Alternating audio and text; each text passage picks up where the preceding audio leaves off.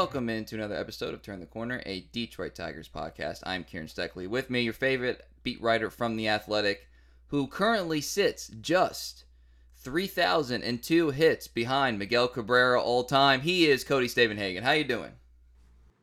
Doing okay. Yeah. Uh, AJ Hinch made a similar comment about the whole Spencer Torkelson situation. He's like, "Yeah, he's just 2,992 away, so let's not let's not say he's passing the torch just yet." Uh, you know, if I get going, I could probably t- catch Tork pretty quickly. well, uh, I made the joke last week about needing some bodies. Uh, that hasn't really changed, has it? They don't um, want me. No, no, it hasn't changed though. I uh, I was thinking, we're 15 games in, Tigers six and nine record not going to make any overarching statements, but I'm trying to sort of like interpret what we're witnessing so far and and maybe also contextualize it slightly. So I know he's back, but for the past week there was no Javier Baez, right? And obviously Riley Greene been out the entire year so far and you know will continue to be out. Yeah, the Manning injuries, the uh the the Mize injury, Chafin, Funkhouser, although uh, Chafin appears, you know, here pretty soon. Cisnero.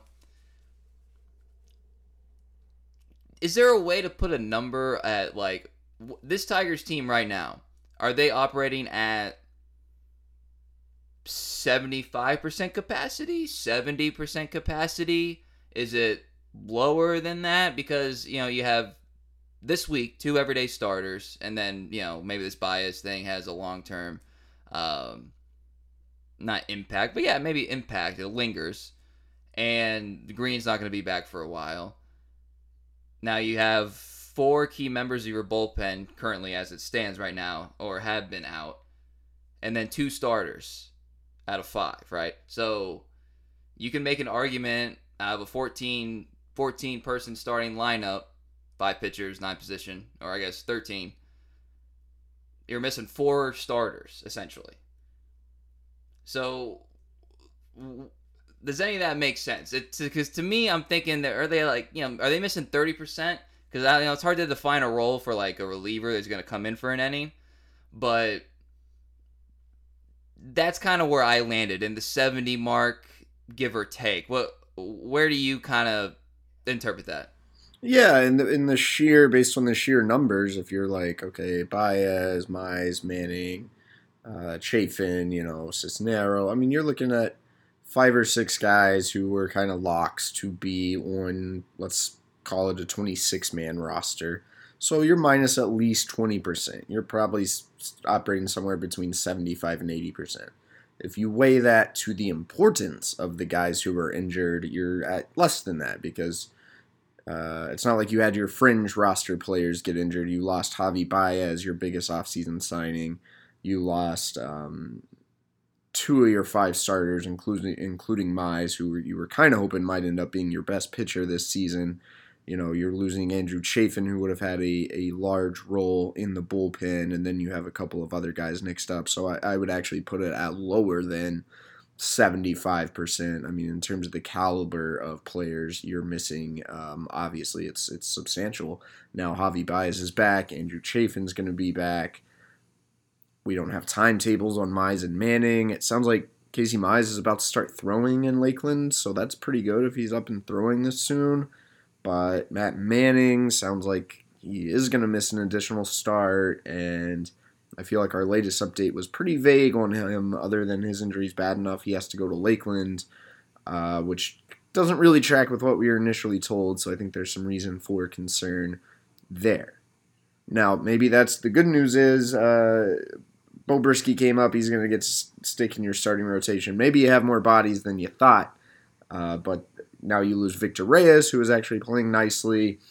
You do get Derek Hill back, but it seems like every time you add someone, you're kind of losing someone else. Sometimes that's how it goes in this sport, uh, but it has not been ideal to start the season by any means. Well, in addition to just kind of like the loss of the impact of, of those guys, it, it kind of gets exasperated in, in the way of okay, so you're having to play Harold Castro more games than you thought. You're having to sort of make rest days for Akil Baddoo instead of making it a uh, regular rotation. Um, and so when you're playing guys more, and you know Willi Castro right now, right? If you're playing guys more than you anticipated, that's sort of it's not doubling the loss impact, but that's part of it because you know role players are kind of role players for a reason, and if you have to play them more than what their talent or production dictates, you get hurt, you get dinged in that direction as well.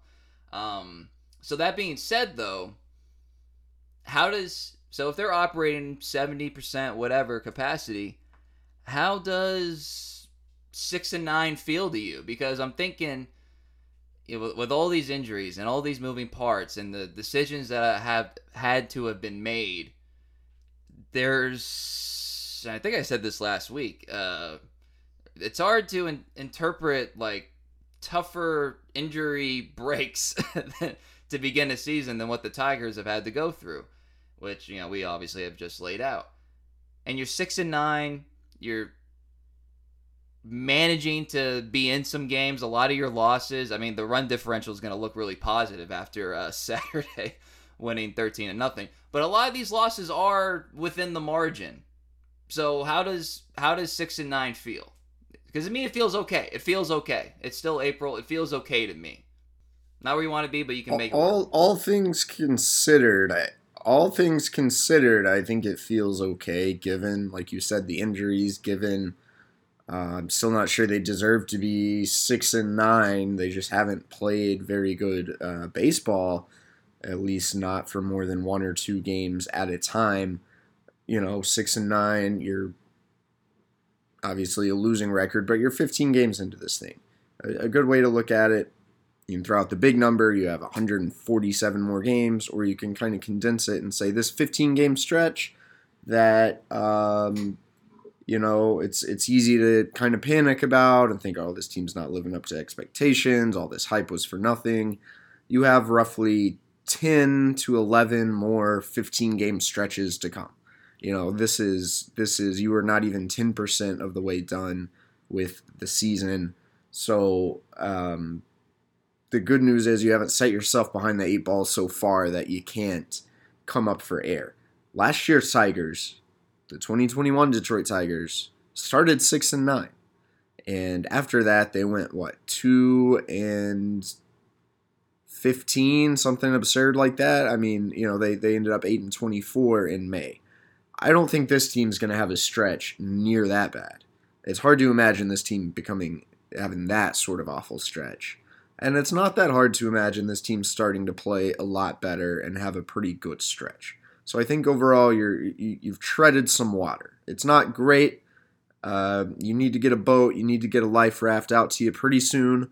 But so far you're doing a good job treading the water.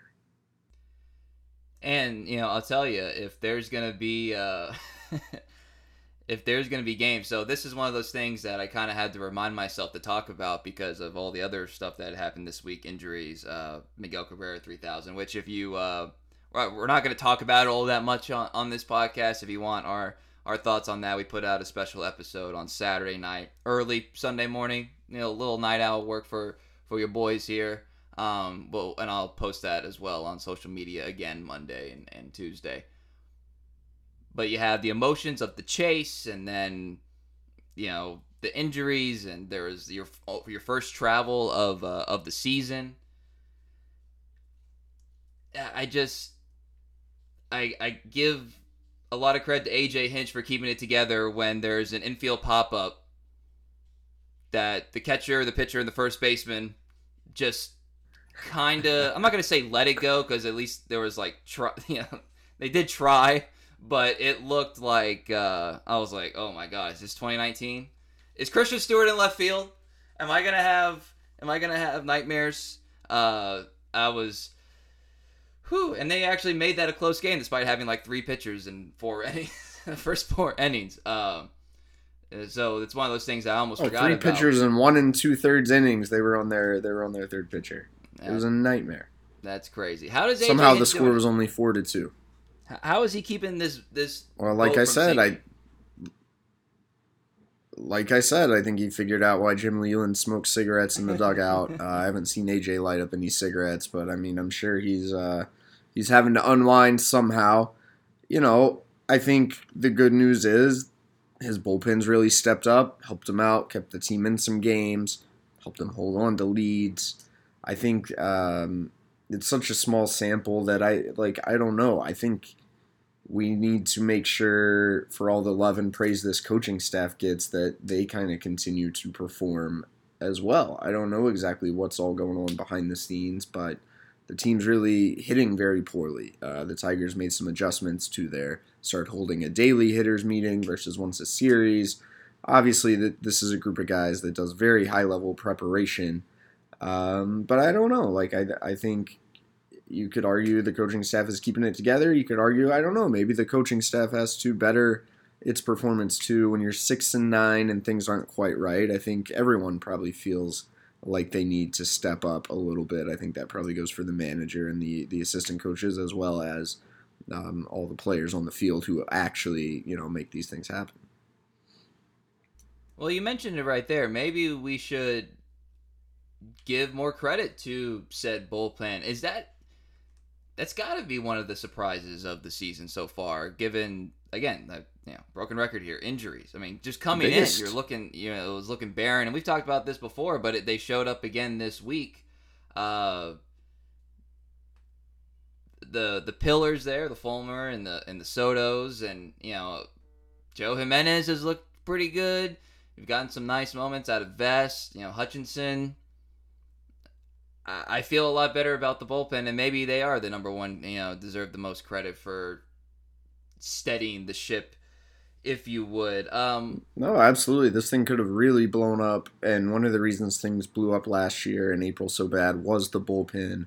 I think back to the 2019 Tigers, they did a doubleheader in Boston. The bullpen was taxed, and it was all downhill after that. The team never really recovered for all the short starts that we've seen, like this is a bullpen that very easily could have blown up.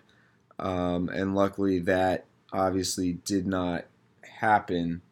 Um, so the bullpen, you know, coming into this season, it's like, okay, I wrote this in my Monday notes column. Okay, um, offense should be improved, right? Defense, oh, should be greatly improved. Starting pitching, you, you like to think it's going to be better. Well, Offense has been pretty bad. Defense, I think it's fair to say, has been easily worse than expected. Starting pitching has not uh, gotten any sort of groove yet. The strength of your team has been the bullpen, which looked like a huge wink, weak link, uh, especially given the injuries toward the tail end of spring training, and it has kept you alive. Uh, so I think that's good. I think there's also probably going to be a time where all this corrects itself. I bet that hitting gets better. I bet the starting pitching gets a little better. And, you know, at least certain members of the bullpen probably level off at some point. One other fun bullpen note Gregory Soto, man, he's he's really uh, starting to just seem so much more reliable. He's, he throws a lot of strikes. He really is just so greatly improved. He even made a nice uh, PFP play in his most recent appearance. Mm-hmm. You know, yep. came in in the eighth, recorded an out at the plate Gregory Soto in 2019 was, I, I, believe, literally based on defensive runs saved, one of the worst fielding pitchers in history. He's worth negative three. It's kind of hard to be worth negative from the pitching position. Uh, I put out a tweet that said, "Don't take that one-two put out for granted. Gregory Soto is not the best at PFP." I believe that's verbatim what the tweet was. Um, Gregory Soto uh, did not talk to me in the clubhouse the next day. Uh, I was told he was upset about that tweet, which I don't fully understand. Uh, I think that's being a little oversensitive because it wasn't like I wasn't calling him out. I was really saying good. Maybe I should have been a little more like good play, you know. But it was like my thought was like, oh, I don't know. I don't think Soto in 2019. I don't know when he picks the ball up. I didn't know what was going to happen. And in addition to throwing more strikes, really commanding his slider, even incorporating a changeup, looks like maybe he's also improved his fielding. So. Uh, good for Gregory. Um, bad for me, but you know, sometimes that's how this job goes. All right, so Tigers uh, PR. No, you're listening. Just cut that clip right there. you know have no, oh, it's been no, no, it's been I wasn't. It's Okay, it's been okay, addressed sort okay, of. I'm not going to go into all this on the podcast. I still have not spoken with Gregory, but uh, hopefully we will speak sometimes. Okay. Well, look, in all honesty, like I if he were the way he's pitching right now and fielding, um, I would I'm not gonna rule out another all star appearance. Be, you know, wouldn't wouldn't rule it out. Wouldn't rule it out. And you know, back to back have your closer make back to back all star games actually is uh been pretty cool for the franchise. A guy who I made the bold prediction of making the All Star team and getting the dub in the All Star team, Tarek Skubal.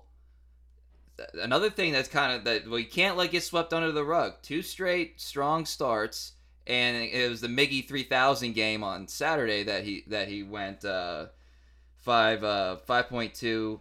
Four, uh, four hits, one run, and seven Ks, and uh, got out of a decent jam, I believe, there too uh, as as dire as a lot of the pitching situation has looked, as what we talked about, I'm feeling pretty good about Skubal. Uh, I think that's a result of Tucker Barnhart understanding him a little bit better. A starter, you know, a couple more opportunities, calling games, you know, looking at scouting reports with him. Uh, that that's just a, a guess by me. I we had concerns, or I had concerns about that after one start, and then two starts later, it looks like they're per- perfectly in sync. Looks like Tucker knows what he's doing, almost like he's a professional Gold Glove winning uh, veteran respected catcher or something. But uh, but I really like what Skubal do- has been doing. He's dialed in right now. It feels like.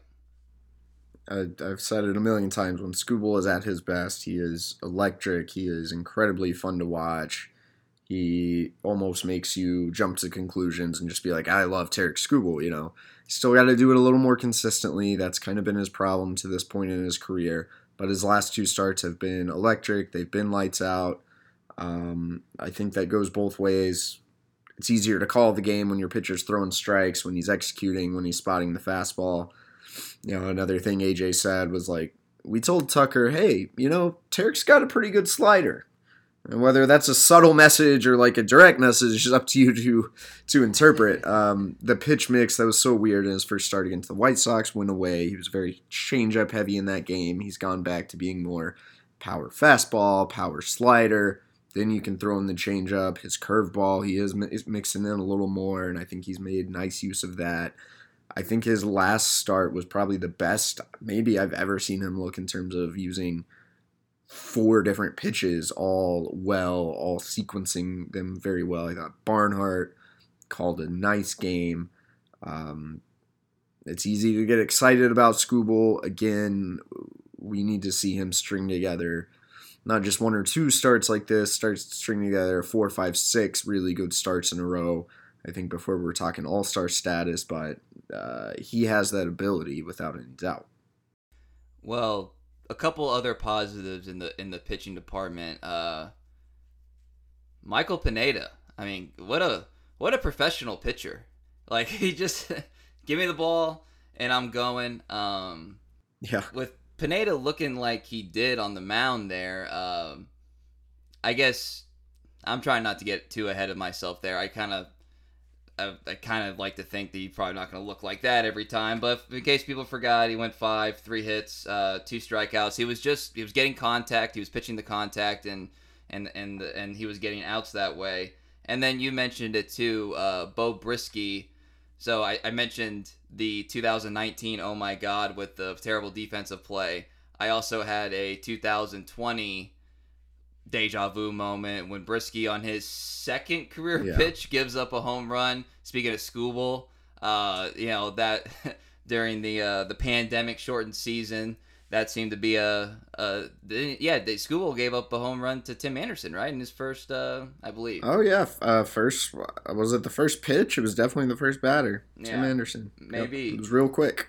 But Brieske seemed to bounce back. You know, five, three hits. I mean, two of them were home runs, but uh, you know, got a couple. You got three strikeouts, three runs.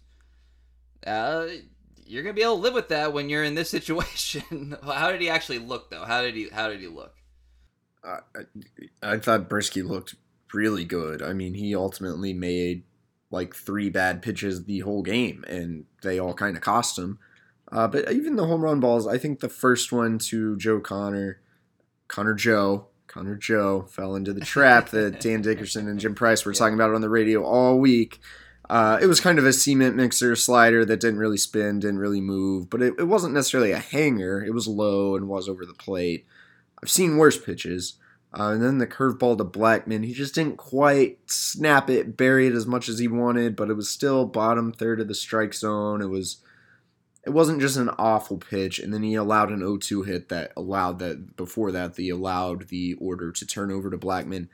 Those were like the only mistakes. I mean, he was in command. He was uh, throwing really well. He, his slider was not was not super good, and I've seen his slider look sharper. I think that's really the key for him to assert himself, get him to the next level.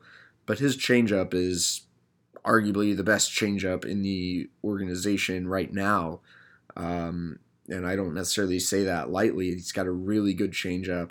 The spin rates on his fastball were like great now, like top 15 in the entire majors. Really good ride. Used, utilized it well in the upper part of the strike zone. And this was his first major league start. One year ago, he was in high A. No one had any idea who he was. Um, oh, another way to look at it, I think Brieske looked better than Mize and Skubal both did in their debuts in terms of knowing his stuff, knowing how to use it, and going after hitters. I think Mize and Skubal in their debuts, you saw their top end stuff. You saw like a lot to like. You also just saw a lot of mistakes and weren't necessarily pitch efficient, a lot of nibbling. It's one thing Brieske's never been known for. He goes at hitters. And this guy gave up a bomb in on his second major league pitch and kept going right after hitters. I thought that was huge. I think that was good to see. Uh, I'm glad to see he's getting a second start here against the Dodgers, and that's probably not a fun uh, second start. So I want to give Brieske some more grace, even if start number two doesn't go well, because he he showed a lot of things um, that we've been wanting to see out of guys like Matt Manning and even Casey Mize and Tarek Skubal. He showed some of those things in his major league debut. and that and, and so does he look like he belongs? That that's that's one of the things that that that i just kind of want to summarize with with any prospect that comes up particularly pitchers because you know you get to look at their face you know in between pitches and you, you get more emotion or at least you know like get to see him emote a little bit more. Uh does he look like he belongs? Because to me he does. I, I, I, yeah, I think he acts like he belongs, and I'm putting this in my column too. I almost wonder if he has like the. You have, you tend to get these guys who are really smart, great pitchers, very technical, very meticulous. I'd put Casey Mize in that category. I'd put Matthew Boyd in that category. Maybe Daniel Norris in that category. And then you get a lot of these guys who are just bulldogs. They're just competitors. I'd put Matt Manning in that category. I'd put um, Jordan Zimmermann in that category. Rarely do you get the guy who's both. And I think it's easy where if you're a Bulldog competitor that you don't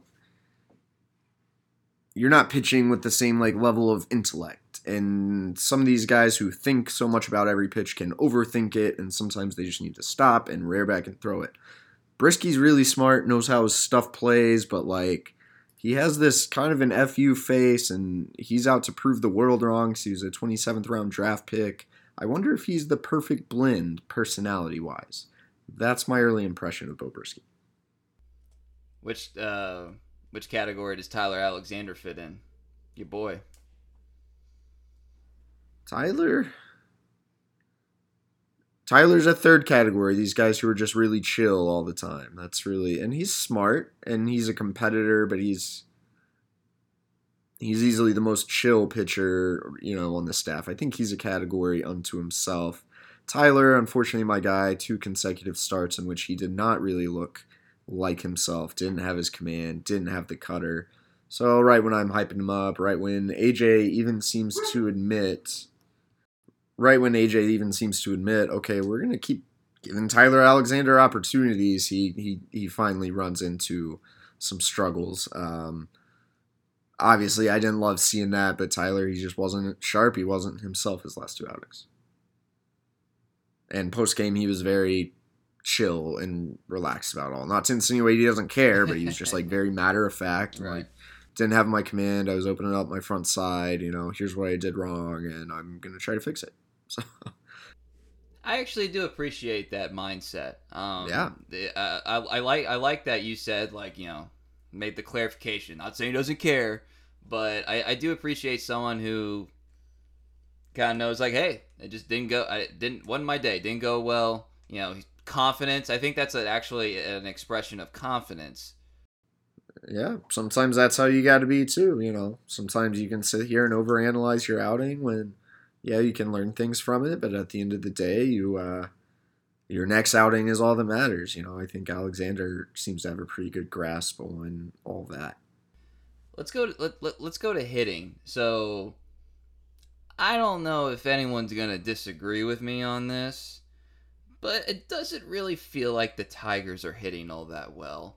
Uh, but if we want to add some context, No one's gonna disagree. 200. They're batting 233, 233. Uh, league average 231 right now. Uh, slugging, or excuse me, on base league average is 307. As a team, they're on base is uh, 318, and then slugging 330, which is uh, actually 30 points lower than the league average.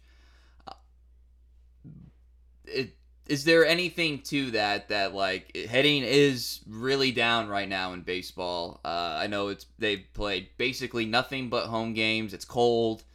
You know had had to play through some rain. Uh, are we, and the lineup had been dinged of powerful hitters. It- how what's the level of concern about the hitting right now i guess given all the factors? Yeah, it's not like red alert by any means because we're 15 games in. I think some of this, uh, like Tucker Barnhart said, you know, water water finds its level. Uh, it's kind of cliche, but it's very true uh, in the game of baseball. At the same time, at some point you gotta start hitting. You know, it's not good how everyone seems to go cold at once. You need some production from your middle of the order. I think that's really what the Tigers have lacked. You point out the batting average, although bad league wide, it's very bad. But this lineup really has not had any thump. Spencer Torkelson hit your last two home runs. No one has homered, you know, in, in other than Torkelson in the past three series. I think they rank, rank 28th in slugging percentage, 98 in weighted runs created plus, which again, that's only 2% below league average, ranks 18th, almost more middle of the pack despite being uh, despite how bad it seems. So maybe that that gives you some added perspective. At the same time, like you just need some guys to get hot. And I don't know. It looks like Robbie Grossman's starting to get hot. But Jonathan Schoop, Jeimer Candelario, I know a lot of fans have been kind of complaining about them. Look, these guys are proven professional hitters. I think they're going to be okay. Uh, I don't think you need to send them to AAA or move them down in the order. Even all the, although if Mister Mister Torkelson keeps hitting, that might be a discussion. Um, but I don't know. Like like I'm concerned, but I also think the at bats have gotten better. I thought the at bats like the first two series were not good, and I think the overall plate approach looks better. The chase was bad Sunday against Rocky starter Chad Kuhl because he throws a wicked slider that looks like it's a strike and then it's not. Uh, but generally speaking, I think the chase um, hasn't been as bad as it could be. Only the Baltimore Orioles have hit less home runs this season than the Detroit Tigers. Uh, this was entering today. Baseball Reference, uh, you know, it was a day with uh, day later with their update. So this is entering today. Uh, seven to four. League average is thirteen, so half league average in home runs. Maybe that's the Detroit air. That and and then there's going to be the the Comerica Park element. It doesn't help. There've been a lot of a lot of flyouts to the warning track, and you know Bob Nightingale wrote this week about his MLB using two balls as the ball, uh, too you know deflated for hitters now. And anecdotally, I swear I've just seen a lot of flyouts to the warning track, even in Comerica where that's commonplace. There there have been some balls that I thought were gone off the bat, and then they just like they just stopped. So I don't know if that's the ball. I don't know if that's the the weather, the harsh conditions, the wind, or maybe the balls just actually weren't as hit as hard as it originally looked. Hard to say. Very anecdotal. Um, but at some point, you you know there are other teams who play in bad weather too. You know That's true. And in regards to like the complaints about Schoop and, and Jeimer, and those were voices that were definitely said about Robbie until this week. Um, if you're the manager, you gotta stick with your guys and you gotta trust your veterans as long as they have good attitudes, good approaches. Uh, you know, they're a pos- still a positive like influence. Like what?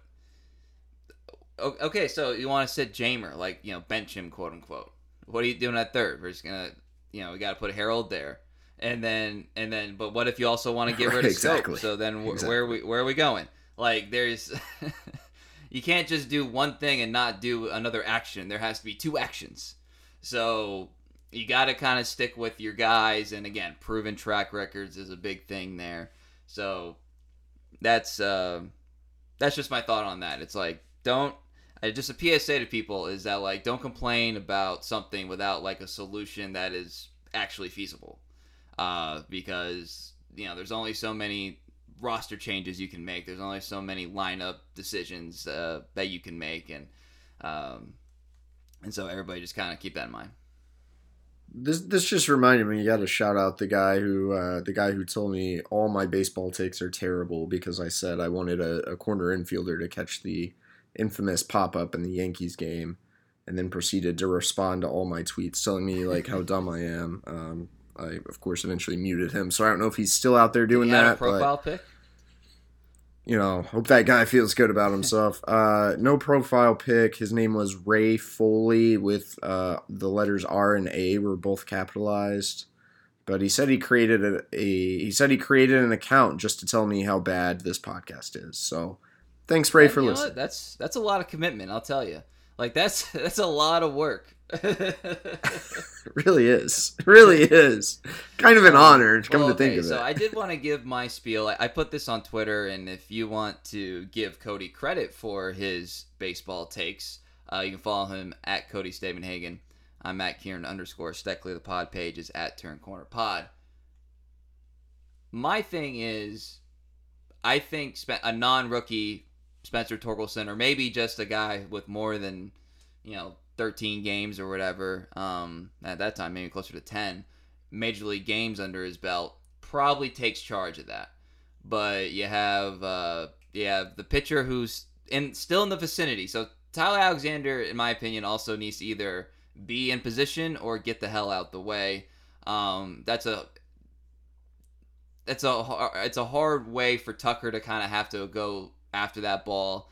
Um, corner infielder probably does need to take charge, and I think t- Spencer was in position to take charge, but he pulled off. I think that was just an ex- an, example of um, of him being a rookie and not necessarily viewing himself as a voice in that instance. Uh, I don't know if that's true or not, but that's sort of my interpretation of it. Either way, the ball's got to be caught, obviously, but uh, that was sort of uh, my impression. Yeah, I think. Where was Jeimer on that play? Um, the, the, Tigers were kind of in a shift. It's not really accurate to say like That's he right. was shifted over playing shortstop, but he ran in and kind of was sitting on third base. Like he never really made an effort for the ball. I think he was playing far enough over where you can't necessarily fault him for it. I think Torkelson had the the best play on it. Um, if Jeimer doesn't at least come charging for it right away, I mean the ball did end up dropping on the third base side of the of the mound. Um, like you said, I, I actually don't like the stigma that like pitchers shouldn't catch pop ups. I feel like we should just end that. Like, why can't a pitch? If pitchers were allowed to catch pop ups, Tyler Alexander probably just sits under that and he catches it. But he's sitting here thinking, I need to kind of be out of the way. Yeah.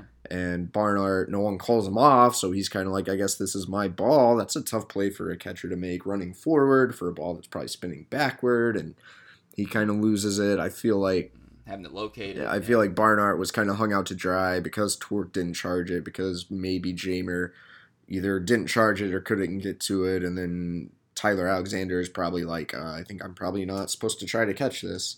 Uh, obviously, it was kind of ended up being a comedy of errors, but just to solely blame Tucker Barnhart, um, I don't necessarily think is the proper take either. Ooh, you know what I just thought of? Maybe other people put this out here. I'm, I'm not I'm not saying this is a an innovative take or anything, but do you think if Do you think Spencer goes after that ball if he doesn't run into Javier Baez in spring training? You know, that's a good question. That's a good question. I don't know. Yeah, what was said? Maybe he what was thinking to back off. I have another. I, I have another. I have another quick observation. Tork has struggled on these pop flies hit behind first base. Mhm. He's had a hard time going back to spring. He's missed like three or four of them at least. Why is Jonathan Schoop like never in the vicinity of any of these balls?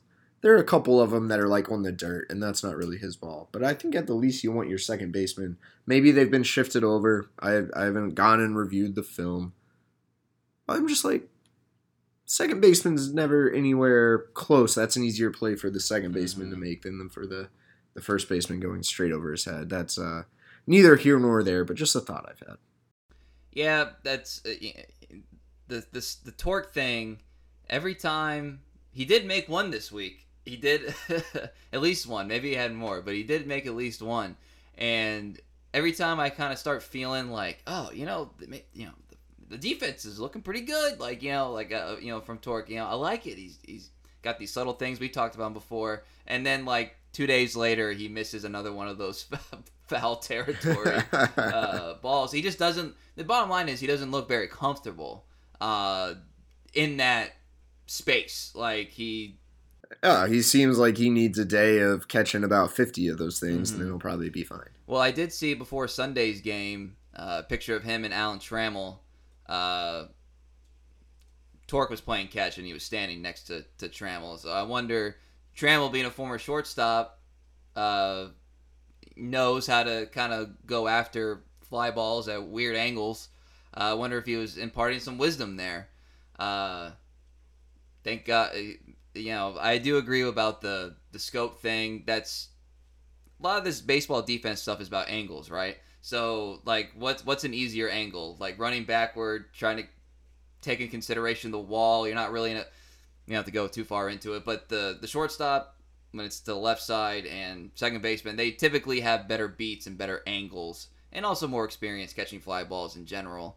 Um, I don't know what the result is either, but yeah, I would like to see a uh, at least in the vicinity, uh, like you know, it, to to go after some of those.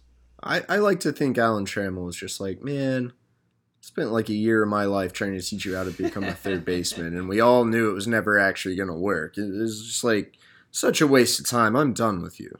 Tram would never actually say that to anyone. Of course, I'm being I'm being you know trying to be funny, but uh, I kind of just like to imagine he's like spent enough time teaching you to play third, and it was all for nothing. You, someone else can teach you how to catch that pop fly. Yeah, at least catch some pop flies because that's probably a skill that he was physically teaching uh, when, when we were, were at the experimentation of, of third base.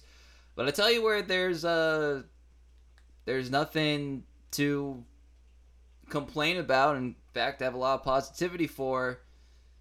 You shared some stats on Twitter. The um, I don't know what would you call what would you call it? His hitting profile? Is that what you- would call it? Uh, yeah, just his hitting like Statcast profile. Yeah. What's the what, what- what's the most encouraging of, among those? Uh, is uh, Well, no, I'm going to stop you right there because I had a I had a good conversation with um, Dan Dickerson about this a couple days ago. And if you if you guys go on Baseball Savant and you click on a player, you know it has this screen and it kind of measures their metrics and shows how they relate to the league average. And if it's good, their numbers in red, and if it's bad, it's in blue. And it's a pretty it's usually a pretty handy visual, I think.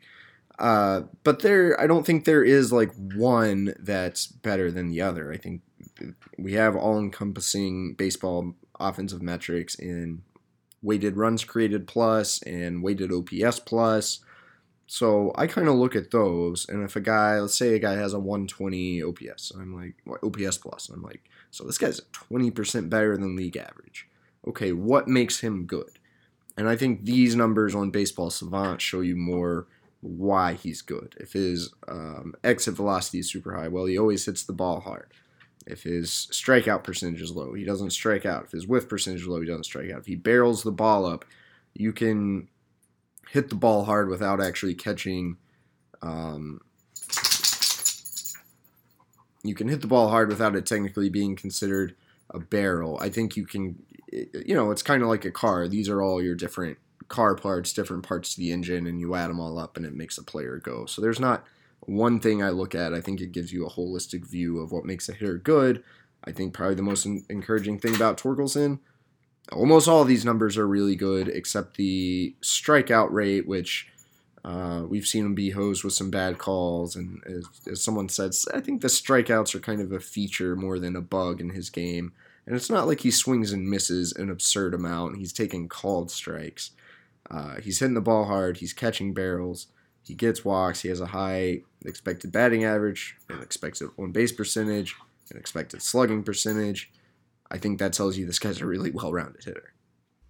Why don't we go ahead and uh, and do the AJ Hinch suggestion box? I think it'll flow right now. Um, what is your AJ Hinch suggestion box? I know what it is. Obviously, I'm just teeing you up.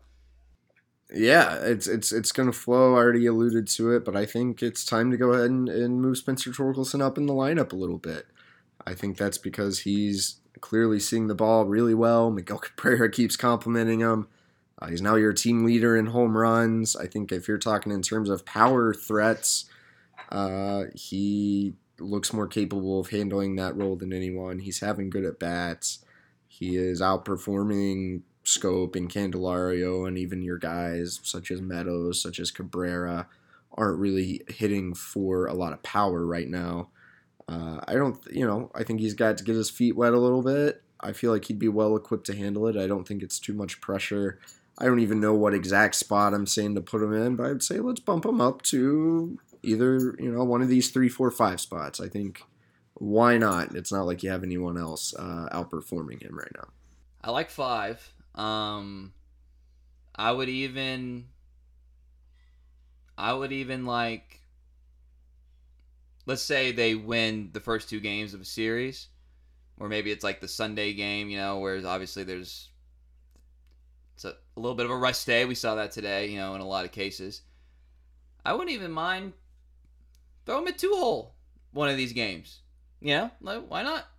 You could. No, why not? You, you know, and and just kind of you know see what happens. He he's athletic enough that you know someone gets get hits a ball in the gap, he can you know he can get an extra base. You know what I mean? So that I like that. I like that. Five seems safe, but I I wouldn't mind just trying him at two. Why not? It's er, it's late April, early May. Why not? my suggestion box, and I also sort of hinted at it a little bit earlier.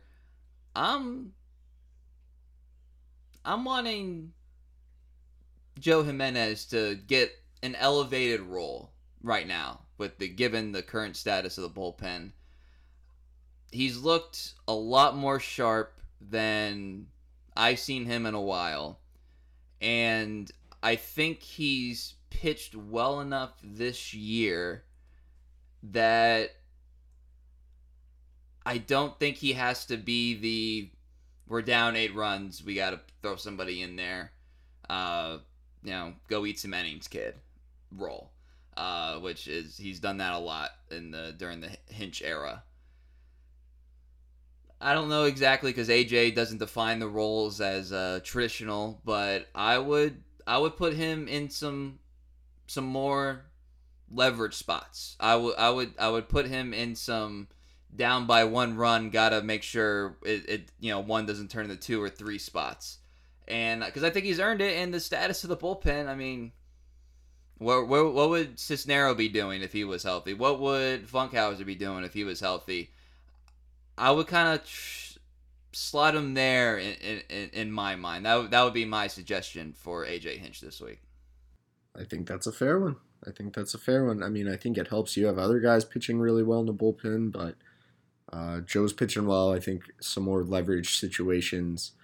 Um, not a bad idea. In fact, maybe a good idea to test him a little more. Like, are you really, are you ready to fully earn the stamp of trust? He did that in his eighth inning outing against the Royals when he pitched with the lead. I'd like to see it a couple more times and see what happens.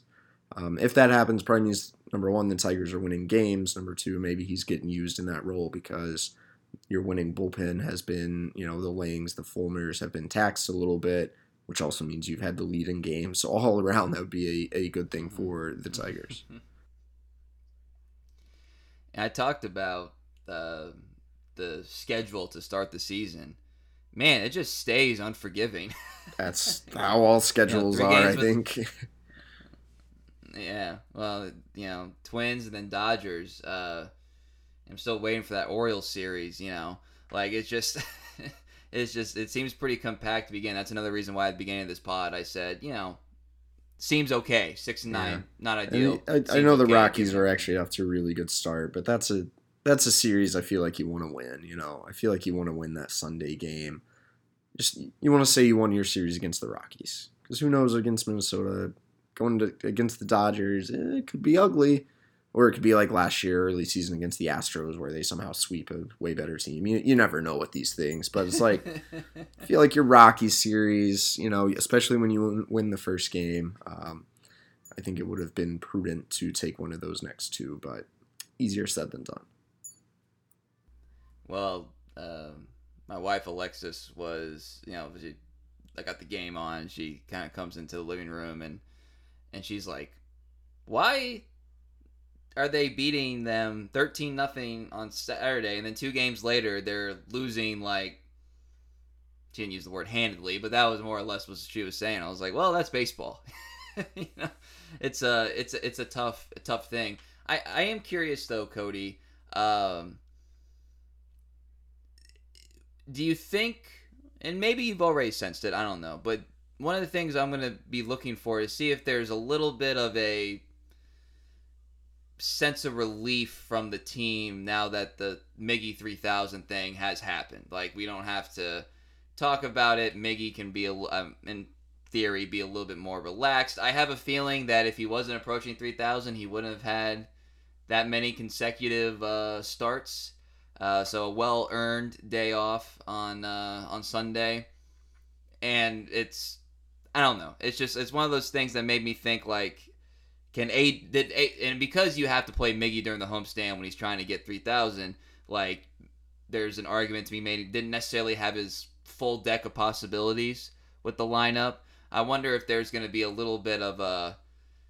It's just baseball. Now we don't have to talk to you know have Miguel Cabrera host reporters for 20 minutes. You know we don't have to do all, worry about these like extra things if that makes sense. Like like they can just go back to baseball. I wonder if that's going to play out this week. I think so. I mean, I think it was it was pretty taxing for everybody because there was a lot going on. Uh, most taxing for Miguel, especially. I wonder in some ways if it aided his hitting performance. Uh, but I kind of asked him that very question: like, is there any sense of relief? And I'm not sure if he fully understood the question because I, you know, had to be uh, wearing a mask. But you know, he, I think toward the end he said, "Yeah, now we can go prepare" or something is what he said, which I don't know exactly think that was his way of saying like, yeah, now it's just now it's just baseball. There's not as much extraneous stuff to worry about. Uh, but I wonder, you know, AJ would never admit it, but I wonder if there was a little bit of a lull in Sunday's game because Saturday was such an emotional high, and you play a doubleheader, and it was just an exhausting day, and then you come back to the ballpark, basically a handful hour of hours later, and you and you do it all again. Um, good thing is there's an off day Monday. Maybe you kind of reset, and and that's one less thing to deal with. Uh, I, I think that'll be the case. I think it was it was an exhausting week for everyone. I think this Monday off day. Uh, I hope everyone takes advantage of it. Like how much press was there this week, basically? Uh, because normally, you know, you get like you know home openers, a bunch of cameras, TV people. You know, everybody's got to be there, and then then you know after you know the next then the next day, it's really just kind of your core rider people and maybe maybe some more. Uh, press box locker rooms were they like really really crowded uh this past week with with people extra people that you know will no longer be going you know to Comerica Park every day in anticipation of this It wasn't too absurd. I think. I mean, opening day is just a zoo, man. It's kind of crazy. Mostly, you have like TV stations from Lansing and across the state all come for opening day for one game and leave. I don't really quite understand why they even um, do that. There are so many more cameras on opening day. It is a madhouse. Uh, there was a more media presence as you would expect for Miguel's chase for 3000, but it was I didn't feel like it really impeded me in the clubhouse or anything. Uh, you had some Venezuelan reporters there, you know, a handful of, of reporters from Venezuela who were there for um, the entire homestand. Obviously, there was a lot of New York media, um, kind of also tangentially covering Miguel's chase, and I think a couple of reporters, including Marly Rivera from ESPN, stayed after the Yankees left town to continue to cover Miguel's chase for 3000. Jon Morosi and, and some MLB Network uh, crew people were there on Saturday. So like you could feel the increased media presence, but it wasn't. It still did not compare to the zoo of opening day. That really just tells you how nuts opening day tends to be. All right, before we get out of here, I, I did want to, I want to expand a little bit on the, the Mize Manning thing because AJ Hinch said, "Don't this isn't necessarily a setback, but is it like uh, uh I, w- I wish I knew, Kieran. If you have any inside info, let me know. I uh, thought it was a little too vague for like, my liking. Eh, yeah, because it went know. from I don't even know that, if he's going to miss one start to yeah, we're sending him to Lakeland and it's going to take him longer to ramp up, and we're not. There's not going to be much elaboration on why. Doesn't sound good to me. Maybe I'm wrong they don't like speculating about injuries, so that's why that's sometimes that's why they don't uh, reveal as much information. Well, I'll just go ahead and say it. It kind of feels like a setback to me, like uh, having to go to the training facility. Yeah. You know. Uh, you know what? You're right. By the very definition, it's a setback. It went from maybe he doesn't miss a start to he's going to miss at least two starts and he's going to go to the spring training facility. I think um, that's pretty much he was set back in his timetable for return, no doubt about it. Speaking of ramping up, uh, yesterday, yesterday, uh, Jackson Jobe two innings, four strikeouts, zero runs, top 100. Back in the top 100. We are putting him back in Keith Law's 100. We might just have to shoot him all the way up. Four strikeouts in two innings, some really good spin rates. Look at that. Uh, I guess he's probably going to go to West Michigan uh, relatively soon. We don't have to spend a lot of time on it, but eh, I don't know if I I don't know if I know I don't know if I believe that. I think they're going to continue to take it very slow with him. Fair. I don't have any rebuttals uh, for that, but I think uh, it's just kind of fun to see like Jackson Jobe starting day, one inning. Next start, two innings. Is next one three? Are we just gonna go in order? Yeah, I, I think so. it might it might be. Yeah, I bet I bet they do until he gets up to like five. Yeah, kind of like spring training for uh, for actual starters. Yeah, major league That's starters. Fun. Any any other notes you wanted to to get into before we get out of here? Uh, I'm sure there are plenty of tidbits, but nothing's really coming to the top of my brain. So uh, it's been a long week. That's that's about all I got.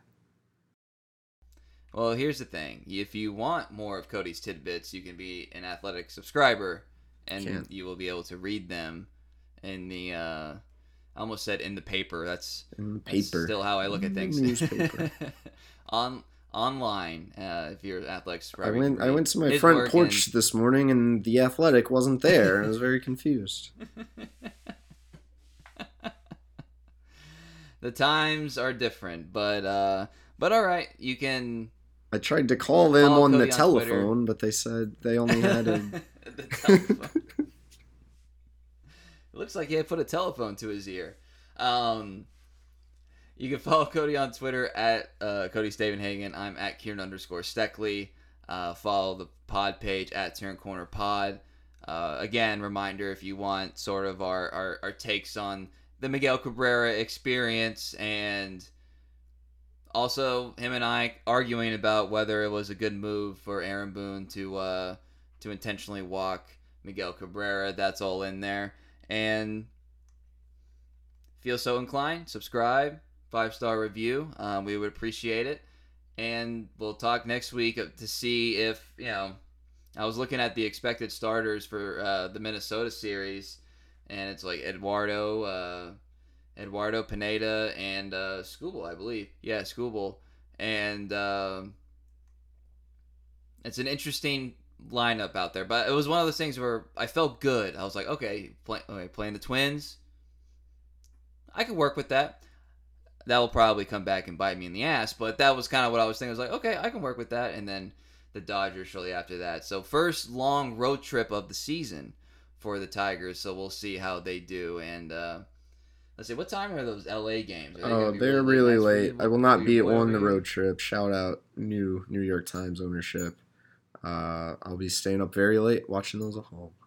All right. Well, let let let you uh, be able to not gonna say relax, but at least there's an element of not having to worry about travel and getting the games and all that stuff. You know, you I would much rather be at the games. I would much rather Yeah. be at the games, but Yeah. yeah. You're uh, you're old fashioned newspaper man in that way, and that's how we'll wrap it up. Uh, thanks, Cody, for uh, taking the, your time. Do two podcasts this week. I know you had a long week. Appreciate it, and uh, hope everybody has a great week. Thank you for listening.